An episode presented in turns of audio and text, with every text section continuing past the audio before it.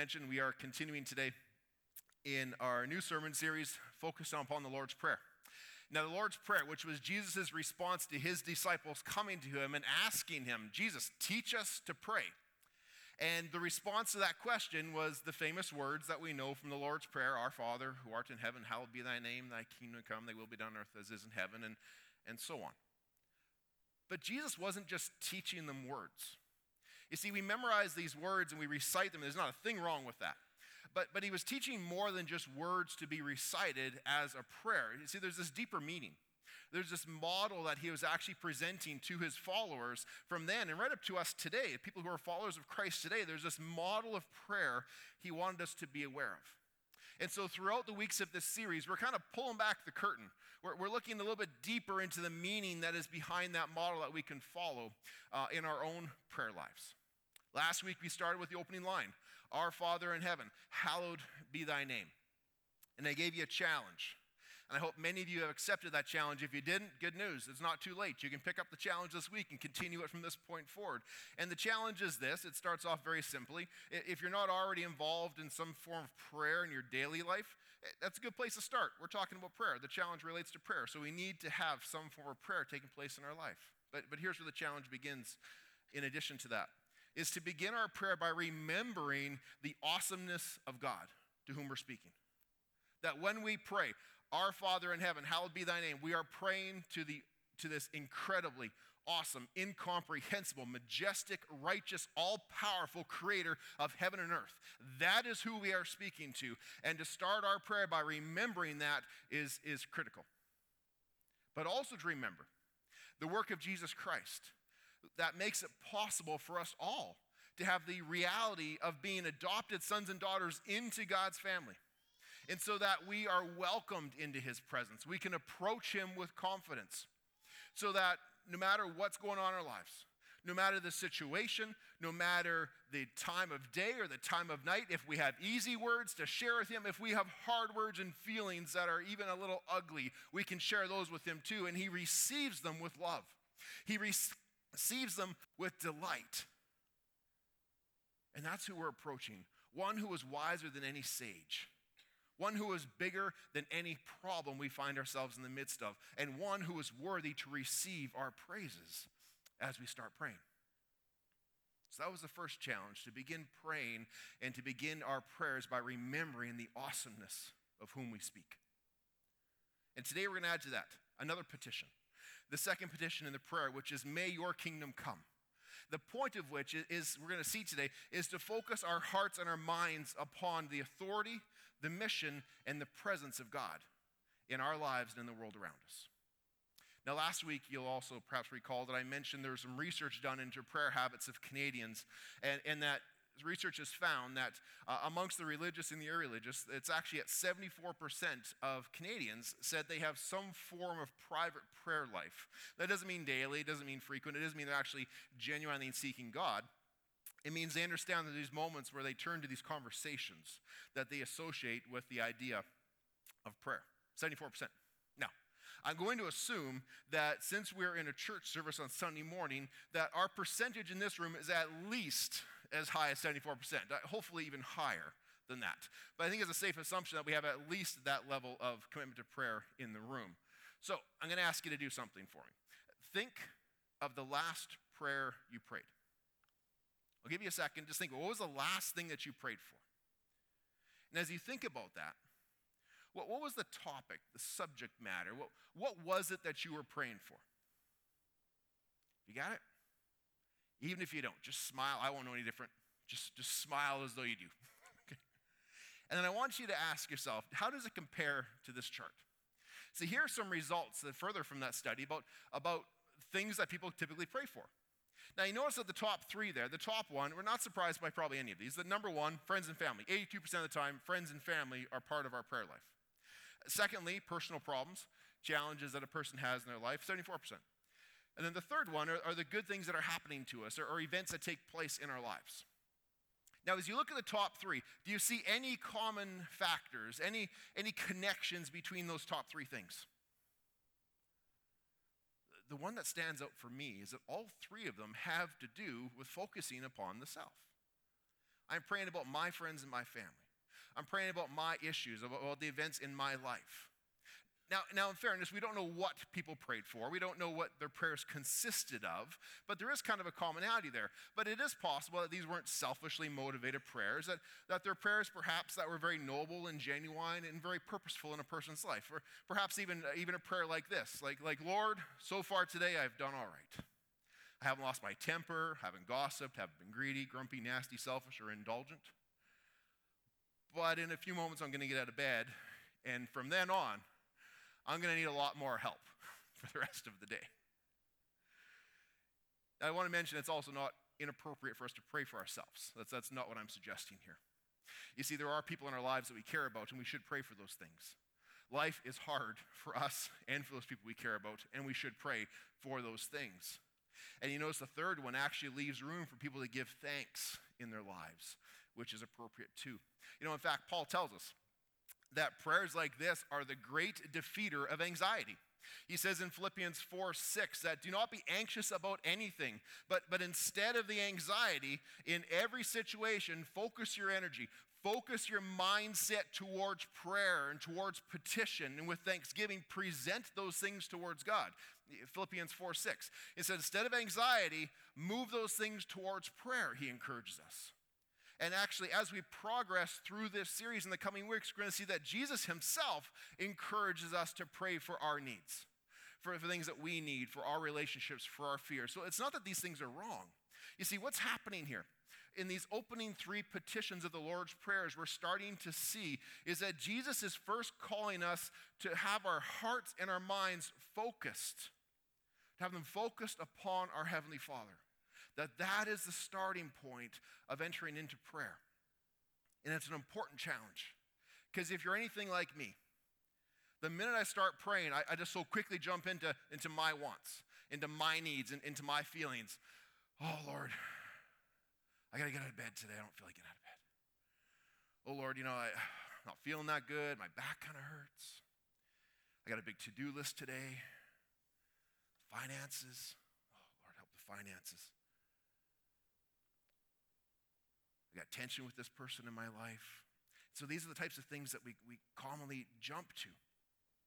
Another way to put it is, is quite often we're so quick to pray about our kingdoms, about the things that happen in our spheres and our kingdoms. But what Jesus is doing here in the opening of this prayer, he's saying, he's saying, guys, before you get to your stuff, before you get onto your stuff, set your heart and your mind upon God's stuff. Start there. And then just see. If you set your heart and mind upon His stuff, just see how that informs what you pray for. See how that informs how you pray. See how that informs why you're even praying in the first place. And, and, perhaps even most importantly, see how that informs how you understand and interpret God's responses to your prayer. Start with His stuff before we move to our stuff. Therefore, we begin by reflecting upon the greatness of God. But then we add to that today the phrase, may your kingdom come. So, what is God's kingdom? Well, we started the year with a series that focused upon the kingdom of God. So, we're just going to give you a brief refresher on that. That word kingdom comes from the Greek word basileia, which doesn't actually refer to like this physical kingdom of like, like a, like maybe have your mind like say like a castle and walls and a moat and a drawbridge and alligators. That's not the kingdom we're talking about here. It's not a physical kingdom we're referring to.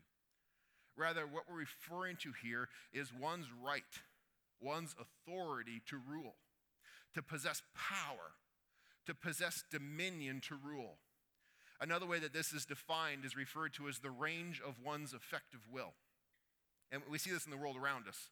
Uh, in your uh, offices that you go to work at, there's a manager, a CEO, somebody who has an effective will over the office and the employees. We see this in uh, sports, on sports teams. If anyone watched the Raptors game last night after they won the Eastern Conference Championship, it was just awesome they interviewed the GM of the team and they asked him, How about these trades you made and these guys you drafted? And they, they referred to all these past decisions that he had made. He had this range of effective will to build a team. Uh, if you go to schools, your principal has this effective will. Growing up in our homes, we had this, where parents had authority over the home. There was the authority to assign roles that had to get done. It was assigned to chores. Who did what chores? Who slept in what room? What were the expectations of this household? If you wanted to go out, you had to ask approval. If you wanted to borrow the car, you needed approval. If you wanted a friend to come over, you had to ask first. And those weren't just mom's rules for dad, that extended to the kids as well. But when we apply this to God, He has this eternal sovereign dominion, this, this kingship over all of creation, from the smallest atom to the greatest celestial body, from the weakest blade of grass to the most powerful creature in all of creation, from all that we know and see today to all that we have yet to discover and be amazed by. He has sovereignty over. The author of Psalms 103 captured this when he says, he says, The Lord has established his throne in heaven, and his kingdom rules over all. Yet there's a problem here. You see, when we look at the world around us, it's not hard to find examples of things that don't seem to quite match this scenario. He's, he's got authority and power. He rules over all. And yet I look at the world and I watch the news, and there are things that are contrary to that statement. And it's true. Not everything is according to God's perfect plan. And it's been that way ever since sin entered into the world. But that doesn't mean that things are going beyond God's effective will. It means that there's this reality of His permitted will, where He has permitted other kingdoms to remain for now. And we'll get there before we're done today. But when we live according to these other kingdoms, when we live according to the, these other wills, we know we experience other outcomes. We experience negative outcomes at times. Just as in our homes, when we are raising our children, they reach an age where we permit them to make choices. We permit them to make some mistakes. I experienced that uh, about a week, week and a half ago, where I decided it was time to clean my barbecue for the year. And so I grabbed some kitchen towels and apparently what turned out to be one of Nadine's special makeup face cloths. Proceeded to clean my bar. It worked great. It sparkles. It's beautiful. And I proceeded to clean my barbecue with it. It was a wonderful time. She didn't know until I was finished, and I tried to show off my wonderful work to her. She noticed the claws before she noticed the barbecue. And there were consequences to that right? When we make these negative decisions and choices and go according to our will and our plans, there are consequences to things that are contrary to the authority of the ruling powers in which we live. You experience those. See, God wants to save us from those. He wants to keep us from having to endure these consequences that happen when we follow other kingdoms.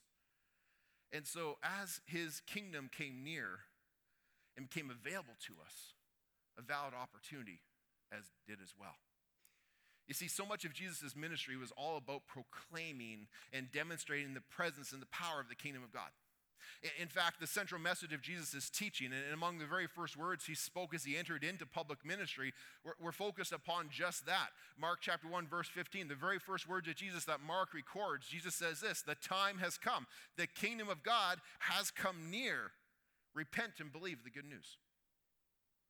Now, the arrival of Jesus was this decisive time of action for God, where Jesus, who is, is, the king of the kingdom, was bringing the kingdom near to all people. And he calls upon them to make themselves subjects of that kingdom, meaning to, to come under his rule, to come under his reign and under his authority. But we could vividly see that his teachings and miracles revealed this, and, and something completely unprecedented was happening for the first time in human history. You see, there were other teachers, there were other rabbis that were going around, there, there were other miracle workers going around, but, but this was different. You see, when they would go do their stuff, they'd do something amazing, but then life just kind of went on as regular after the show was over. But something new was happening with Jesus. Because when Jesus came, his ministry was putting God's authority on display. And that authority, that kingdom, was breaking into all other realms. We see this throughout the Gospels. From the time Jesus was 12, when he is in the temple and he starts reading and teaching, people are amazed. Right up through his earthly ministry, people are amazed because he didn't refer to other humans. He didn't have to refer to other people to justify and prove himself. He taught as one who had authority, Scripture tells us time and time again. We see that he had authority over the realm of nature Jesus and disciples are crossing the sea on a boat. He's sleeping. They're freaking out because the wind and the waves have come up. And they're like, Jesus, don't you care? We're going to die. He stands up and he rebukes the wind. He rebukes the wave and it is calm. And they think to themselves, what is this power? What is this authority? Even the wind and the waves obey him. Yeah, that's the authority of the kingdom on display. The physical realm. Time and time again, he heals those who are lame, who are leprous, who are diseased, who have all sorts of ailments. Countless blind people receive sight. On one particular time, when he is breaking into the realm of the physical, these men bring a, a paralyzed man before Jesus, and he sees their faith, and, and he looks at the man and he says, Your sins are forgiven. Which, which was surprising to everybody there, but especially to the Pharisees, who are thinking, Who is this man who can say he forgives sins? Only God can forgive sins. And Jesus looks at them and showing that he has authority not just over nature, not just over the physical, but he has authority over sin. And he says to them, I do this so you know that I have authority on earth to forgive sin. He has authority in the spiritual realm. When Jesus would heal those possessed by evil spirits, the Pharisees again would line up and they would question, By what power do you do this? By what authority do you drive out these demons? And Jesus respond to them, I drive them out so that you know that the kingdom of God has arrived. In Luke 11. He even had authority. The kingdom of God's power is even breaking into the realm of death. As Jesus raises the widow's son, he raises Jairus' daughter, he raises his friend Lazarus. You see, the authority of the kingdom of God is here now. It is breaking into these realms. Yes, there are other kingdoms that have been permitted to exist for a time, but they do not go untouched. They do not go unaffected by the presence and the reality of the kingdom of God that is here now in power and available to us. But as Christians, sometimes we fail to lay claim to this victory that is ours. Sometimes we, we look at the challenges of life and the influence of the world around us and the power of sin and the power of these evil forces that have been defeated by Jesus. But sometimes we allow them to come in and they make us feel like we are, we are poor persons who are hoarding a fortune under our mattress. And then we live like these attitudes of scarcity and want when the reality is abundance and blessing if we would just live it and claim it for ourselves. See, as citizens of the kingdom of God, we have been given a great fortune, an incredible inheritance that is ours because we are adopted sons and daughters of our Heavenly Father. And yet, the powers in the realms of sin, uh, of the influences of the world, and of the enemy forces, these evil forces that rule against us, try to make us think we have no power, that these things that are available to us have no value they attempt to distract us so that we will focus upon other things and, and not realize our true identity. Or at times they cause us to hide, thinking, well, if somebody knew your association with Christ, they'd reject you. And so out of fear, we withdraw. But folks, we have every right and every power to claim the spoils of the victory that was made possible through Jesus Christ. To live in the power, to live in the presence, to live in the freedom of the kingdom of God that is here now because we have victory over sin. Romans 6 tells us that, that sin has lost its power on us. That unless we choose to succumb to it, it has lost its power over us. It says this For we know that our old self was crucified with him so that the body ruled by sin might be done away with. Anyone who has died has been set free from sin. Anyone who has died has been set free from sin. You cannot tempt a dead man. You walk up to a dead man and go, Want some cake? Doesn't flinch.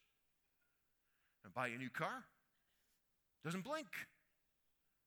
You cannot tempt a dead man. That is the state that we are to be living in, where we are dead to sin. So when the enemy comes along and says, Do you want some cake? We don't even flinch because we are dead to sin. Chocolate cake's not a sin. Influence upon the world around us is another area at times that we have had victory over. You see, there are pressures from the world all around us, from media, from, from professors in university and our high schools to, to friends in the world who try to influence our view of things. That word view. Have you ever watched The View on weekday afternoon TV? I, I struggle with that show. I don't share the views of the people that are on that view quite often, but here's my point. I'm not going to critique the show. My, my challenge is this so many people watch it, and just because four celebrities sit around a table and share their opinions, that becomes the adopted view of a nation. Where is the authority behind the view? There's a difference between opinion and authority. Opinions are fine, everyone has opinions, they're like belly buttons. But, but to have authority, the authority that people adopt, people, please, before you hold true to something in your life, check out the authority behind it. Even when I stand up here and say something, if I quote scripture, look it up for yourself. Check it out. Make sure the authority behind everything from what I say to what you see on TV to what you see on, on news media and these afternoon TV shows. Check it out to know the authority behind it before you adopt it as your own view. Because Romans 12, 2 tells us, do not conform to the patterns of this world, but be transformed by the renewing of your mind, and then you'll be able to test and approve what God's will is. You see, if we're going to be able to claim, believe, and live by the view, I, I want to challenge you to make sure it's God's view, to make sure that it is His view that is revealed to us in Scripture. And then we also have victory over the powers of evil. You see, in Jesus Christ, we have been claimed we have been sealed. We have been destined and filled with the Holy Spirit. And John uh, 4, 1 John 4 4 tells us, Greater is he that is in you than he that is in the world. That means that we give the devil way too much credit. We give him way too much authority and power and presence in our lives at times. He is not one who exists with all power, with all authority, with all presence. He is a defeated foe. He has limited access and limited power. He only has what we allow him to have in our lives. We have victory over the forces of evil. Do not give them a foothold in our lives. Anything contrary to that is one of his lies. To say you can't overcome it, you won't defeat it, you are a slave to it, are lies. We are victorious in Jesus Christ. And so when we pray, may your kingdom come Another way to see this is that we are praying, Lord, open our eyes to see the power and the victory of your kingdom that is already here. It is already here, and we can claim it and we can live it in our lives. But it gets even better. You know how it gets even better? Because the kingdom of God, while it is present and powerful, it has not even yet fully been revealed. As mentioned earlier, God has sovereignty over all. And yet he permits for a time other kingdoms to exist. These other kingdoms to exist for a time, even though they are defeated and we can claim victory over them, they do still exist for a time. But the day is coming when there will be no more powers or authorities that remain in this world contrary to his. There will be a new world and a return to that perfect order. And we read about this in Revelation 21, where it says, And then I saw a new heaven and a new earth. For the first heaven and the first earth had passed away and there was no longer any sea. I saw the holy city, the new Jerusalem, coming down out of heaven from God, prepared as a bride beautifully dressed for her husband. You see, just as when a person surrenders their life to God's rule and, and to his reign in their lives, Scripture tells us that, that they die to the old. That the old has died, the new has come. They, they are a new creation. So too we see here at the return of Christ that the old earth passes away and in its place, a new kingdom is all that remains. As we continue reading it in, in Revelation 21, we see in verse 3 and 4, it describes it like this It says, And I heard a loud voice from the throne saying, Look, God's dwelling is now among people, and he will dwell with them. They will be his people, and God himself will be with them and be their God. He will wipe every tear from their eyes. There will be no more death. There will be no mourning There'll be no crying. There'll be no pain. Why? Because the old order of things has passed away and the new has come. There will be no more sin, no more evil, no more sickness, no suffering, no tears, no death. Those realms will have been defeated.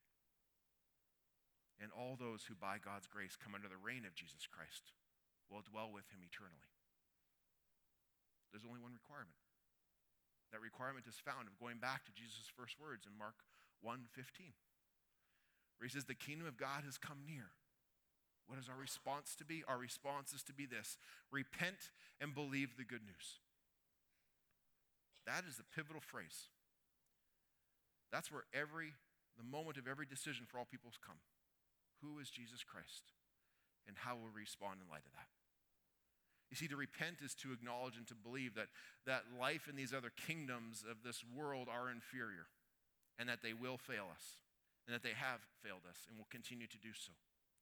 It's to acknowledge that, but then to also believe that what Jesus offers is far better. It's far better in the kingdom now and in the kingdom that is not yet.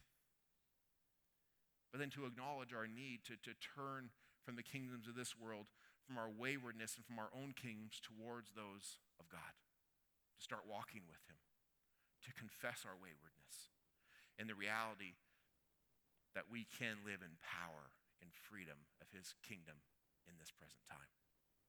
Romans 10 9 tells us this. If you declare with your mouth that Jesus is Lord, and if you believe in your heart that God raised him from the dead, you will be saved. You will be part of God's kingdom and anyone who believes will never be put to shame. If you're tired of the old life, if you want more out of life, if you've been following in your entirety of your daily walk, or even just parts of your daily walk, have still been in the direction of these worldly kingdoms and powers, you have the opportunity to confess that today. To confess it, to repent of it, and to bring that part of your life under the rule and reign of God. If that something that happens in your life, I want you to come talk to me after the service at the front here. We'll also have prayer people at the front who can meet with you and talk with you more about those very, very things. But returning back to the Lord's Prayer Our Father who art in heaven, hallowed be your name. Your awesome, majestic, all powerful, sovereign name. May your kingdom come. How does that inform our prayer life today? Well, when we pray, may your kingdom come. You are declaring, you are reminding yourself of three things. Number one, it is a step of focusing our hearts and minds upon God's kingdom rather than upon our own. And by starting there, we will pray different. When we focus upon our own, what we pray for, how we understand his responses, are often interpreted by a phrase that I know I've used at times and perhaps shouldn't at times the phrase, I got this. But when we pray with our heart and mind set upon Him, we begin to have more of a clear understanding of His presence and of His mission. The second thing that happens when we pray, May your kingdom come, is that it expresses that we want more of His kingdom. That, that, that we're saying, God, God, come. Come and heal. Come and cleanse this place. God, we want more of your kingdom. We, we recognize that it's here, that it has power, that it has authority. But come, Lord Jesus, come, bring more. And when, when we live in our lives and we feel like we're kind of a fish out of water, if you ever have that feeling, that's evidence that you are citizens of a different kingdom that are living in this one for a time being. And that we live in a world but do not belong to this world. And we can pray, Come, Jesus. May your kingdom come. We want more of that. But then, thirdly, we're also asking to see him now, anticipating his not yet. We're saying, Lord, open our eyes that we may see your kingdom today, that we may live in the power of your kingdom today, and live in the here and now, anticipating your kingdom that is to come. So last week I started with this challenge to make prayer a daily part of your life in, some fashion. You can start there with just even talking to God like He's right beside you. But to also begin by remembering and reflecting upon the awesomeness of God. And this week we want to add to that, to reminding or setting our minds upon the core mission and the presence of God in our lives and the reality that His kingdom is here and that we are to live as citizens of that kingdom, that we can claim the joy, we can claim the, uh, the enjoyment and the victory that is ours because of the work of Jesus Christ. But also to live with a sense of anticipation of the kingdom that is yet to come. And if you choose to accept this mission, this is where the mission impossible music kicks in. If you choose to accept this mission, it will lead you to a few things that I think you'll immediately notice in your prayer life and in your daily life. Number one, as I said, when you feel like kind of a fish out of water, You know you're not alone. That you're surrounded by a lot of other people who are citizens of the kingdom who have the same struggles and the same challenges within this world. And it is evidence to you that you are not of this world. When you are enduring trials and hardships, you might have a bit more of an understanding of the fallenness of the world around you and understand that, hey, that's just, that are realms that have more authority than they will have in the future. But I can have victory over those realms that are causing me strife and grief this day. One day it will be made right. It also gives us greater clarity. Greater clarity to see the insights of, of God's heart and his purposes in the world, but also understand that we do not want to mortgage today for the future glory and the future kingdom that his kingdom is here now and he has called us to be a part of proclaiming his mission and expanding his kingdom. And so that we will live in the power and the reality of today as his kingdom comes. And so as we close today, I want you to remember that when we pray these words, his kingdom come, it already has. We can go forth to claim it, to live it, and to reveal it in our lives. Would you pray with me? Jesus, Heavenly Father, just pray that you would reign in us. God, we recognize that your amazing power and authority, that your sovereignty is over all. We recognize you as Savior and as King, Lord. God, may we allow you to lay to rest our old selves, to lay to rest any part of ourselves that we still hang on to, that we have been set free from that we would live as, as dead men and women to the temptations of this world and to the, to the vices that can hang on to us, to the kingdoms that seek our attention, that want our allegiances. God, instead, may we live in the victory that you have bought for us over sin. Reign in us. Reign in this world as well, Lord that new life would spring forth in those who have surrendered their lives to you, and that that deeper part of ourselves and deeper part of the people gathered in this place would, would be surrendered to you. That we would all come to see that living our life under the rule and the reign of Jesus is far better than anything else this earth claims to offer. Jesus, as we prepare for your second coming, may we be faithful for the little things, for the daily things of this life that allow us to further proclaim the good news that the kingdom of God is near, in order that your kingdom would expand, that our enemies would meet your justice, that evil would be dealt a final death blow, and that the righteous life, those who live a righteous life, would live it eternally with you. Lord, may your kingdom come on earth as it is in heaven.